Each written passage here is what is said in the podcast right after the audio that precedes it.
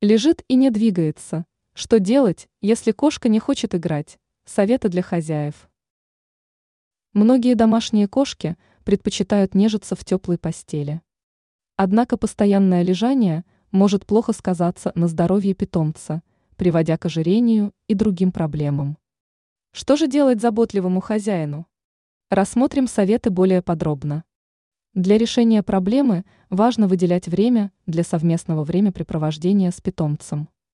В игре можно использовать специальные игрушки, удочки, мячики, ненастоящие мыши. Они продаются в магазине. Также в продаже имеются интерактивные кормушки. Они способны развлечь животное даже в отсутствии хозяев. Многие питомцы предпочитают играть с пустыми коробками, фантиками и веревками. Животным будет интересно, а вы не потратите на это ни копейки. Важно помнить, что приучить к активности легче всего маленького котенка. Однако не нужно отчаиваться. Кошка также может проявить интерес к новшеству, однако ей может потребоваться больше времени. Вооружившись терпением и любовью, вы сможете изменить пассивный образ жизни своей кошки. Ранее сообщалось о способах борьбы с лишним весом у кошки –